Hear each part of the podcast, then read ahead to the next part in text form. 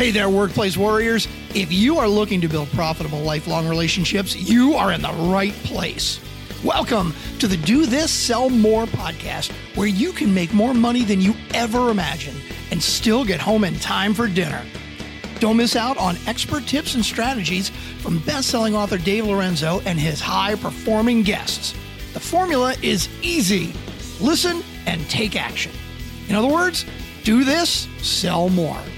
Now, here's your host, the master of relationship sales strategy himself, Dave Lorenzo. You need to figure out how to build a sales team and you don't know where to start.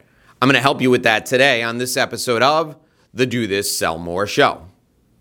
Hi, I'm Dave Lorenzo, and welcome to the Do This Sell More show. We are live every day at 5 p.m. on YouTube, and you can catch the replay on the podcast on iTunes, Google Play, Stitcher, wherever you get your podcasts. You can find me there.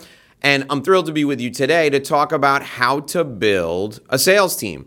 Now, you're wondering where to start. Maybe you're an entrepreneur or you're a brand new sales manager and you don't know how to get going to start building a sales team. I'm to give you the foundation. I'm to teach you what to do right now. One of the things that people get hung up on when it comes to putting people on their sales team is they look for experience. They look for industry experience or they look for very specific types of experience.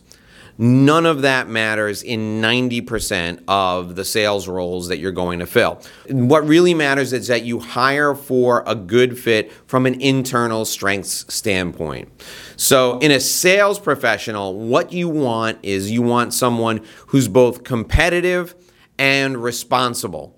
If you're hiring someone to go out and achieve a goal, that person has to be uh, the type of person who's motivated by achievement and someone who's also highly responsible and a self starter.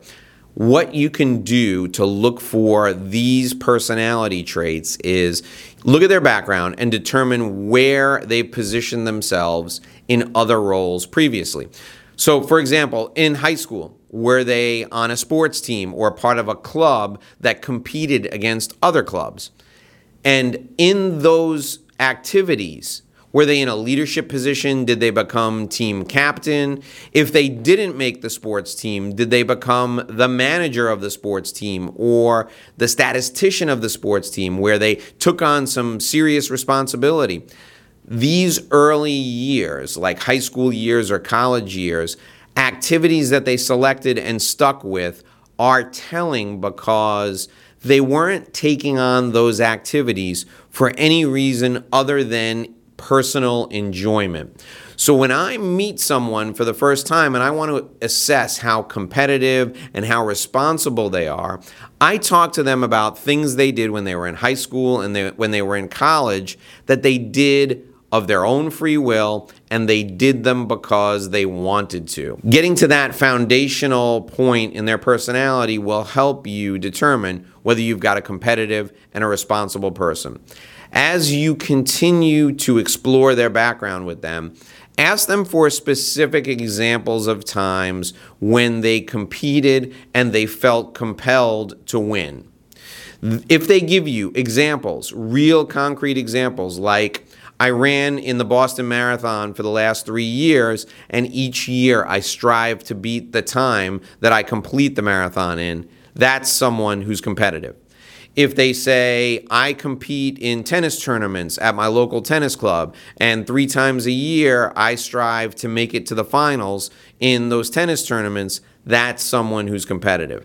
If they tell you that they are an avid fantasy football player and they strive every year to win their fantasy football league and when they don't win they get upset and they do more research and they read magazines and they do deep due diligence on players and their injury histories that's someone who's competitive. So look for things in their early years that demonstrate competition and look for things in their latter years that demonstrate that they're still super competitive.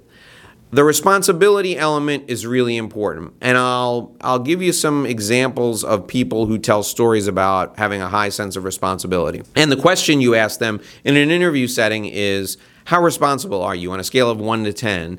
And if they say a 7 or an 8, they're not responsible at all. Anything other than a 10, they're not responsible enough for you. If they say they're a 10, say, Can you give me an example of when you were responsible for the success of something, or when you felt like you had to take on a leadership role, or when you felt like you had to act on your own when it was difficult to do so.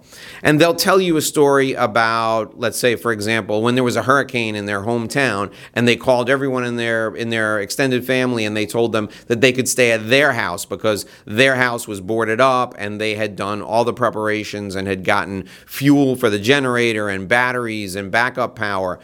If they say that that's what they do, if they tell you that type of story, they're a responsible person. If they tell you that they're the one that people call in the middle of the night when they get a flat tire on a dark road, you know that they're a responsible person. So ask for stories from their background that demonstrate the level of responsibility. So Number one, when you're looking to build a sales team, is you want to hire people who are both competitive and highly responsible individuals.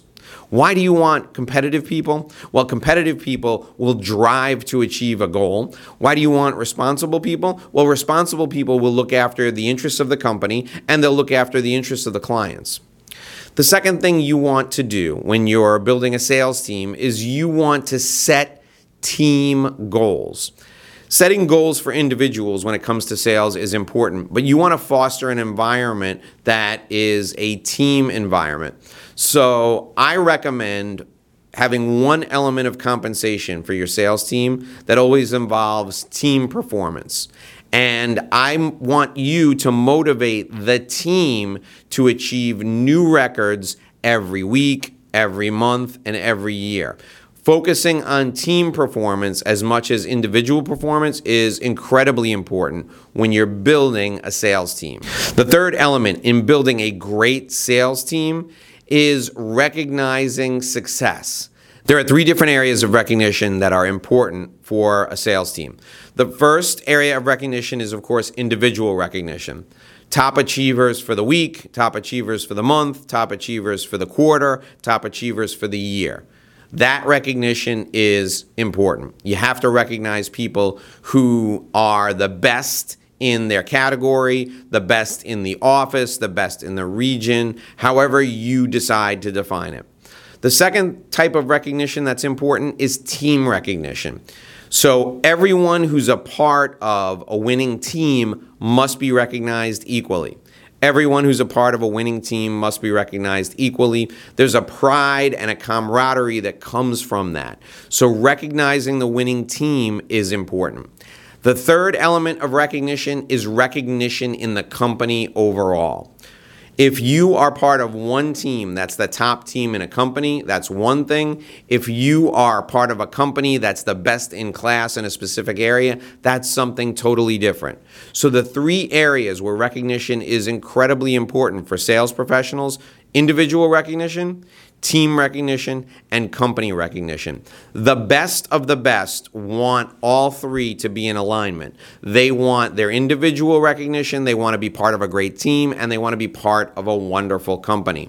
You have to create an environment where all three exist all the time. That's the element of recognition, and it's super important.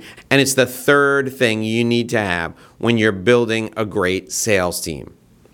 The fourth element that's critically important in building a great sales team is communication. You need to communicate with your team on a daily basis. Now, this doesn't mean that you're hovering over their back, looking at what they're doing, micromanaging them. Absolutely not.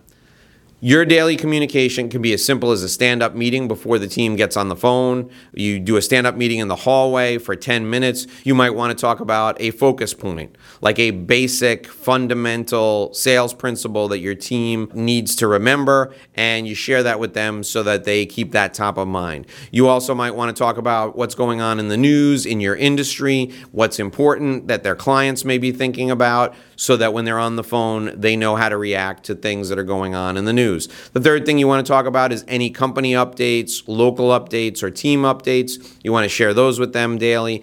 That team meeting in the morning, 10 minutes in a hallway, stand up meeting, it, it, can make a world of difference. And it may be the only time you connect with some of those people that day. Very important that it happens. If your team is remote, that meeting could take place via video. You could send out a video and say, Hi, this is my video to all team members. Just want to make sure you're going to have a great day today. There are three things to keep in mind, and you cover one, two, and three. You're sharing your message with them.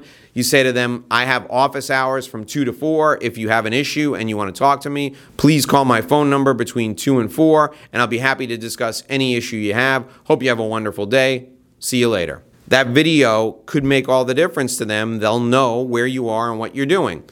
The third way to do it is if you have a smaller team, you can send a text message or reach out to them via phone call or leave a voicemail message and just say, Hey, Rick, it's Dave. I'm just calling to see how you're doing today. No need to call me back if everything's okay. Just want you to know I'm here for you. If you need any support, please reach out to me. Daily communication is really important because it keeps people connected to something. As a sales professional, your folks may be out on the road or they may be on the phone all day long and they may be dealing with rejection or they may be dealing with isolation or they may feel alone. That daily outreach, your outreach to them, lets them know that they're part of something bigger than themselves and that there's always support there for them. It's not meant to hover over them, it's just meant to let them know that somebody's there and somebody has their back. Salespeople need this Human beings need this. Really, really important to do. The final element that I want to share with you today for building a great sales team is measuring outcomes. There are all kinds of metrics that are being used in sales today. How many calls did you make? How many appointments did you go on? How much outreach did you do? There's only one thing that matters, and that's the money put in the bank. If there are some things that lead to money put in the bank and they're valuable to your sales professionals, you can measure those things as well. However, money in the bank is the biggest thing. When you sit down with your sales team members once a month to do their monthly recap, you need to look at what outcomes they achieved that month. If they exceeded their goal for the month, don't spend a lot of time going over the numbers. Don't spend a lot of time hovering over them all I want you to do is I want you to ask them to tell you their best winning story for the month. Just say, hey, can you tell me how you won this account? Give me the story. Tell me the winning story. Salespeople love to talk about their wins. If your team member doesn't make his or her goals for the month, I want you to look at them and go, listen, you fell a little short this month. What do you need from me? How can I help you get to your goal next month? Let's take a look at one or two cases where you had an opportunity and it didn't come through. Let's replay it and let's see how I could have been helpful. In those cases, you're not putting the burden on them, you're putting the burden on yourself. They will tell you what help they need, and it's your job as the leader to provide the help to them. So, measuring outcomes is critical, and then helping them by offering assistance to help them achieve the outcomes is equally as critical you need to be there for them. If they have a track record of success, you don't need to beat them up. You just need to find out if there's anything you can do to help them become successful. These are the five things you can do right now to build a great sales team. Doesn't matter if you're starting from scratch or you're just bringing in a new team member. Follow these guidelines and you'll be thrilled with the results. Here's hoping you do this and sell more. Give us your feedback on each episode and get access to our free sales training course at dothissellmore.com. Thanks for listening, and we'll catch you next time on Do This, Sell More.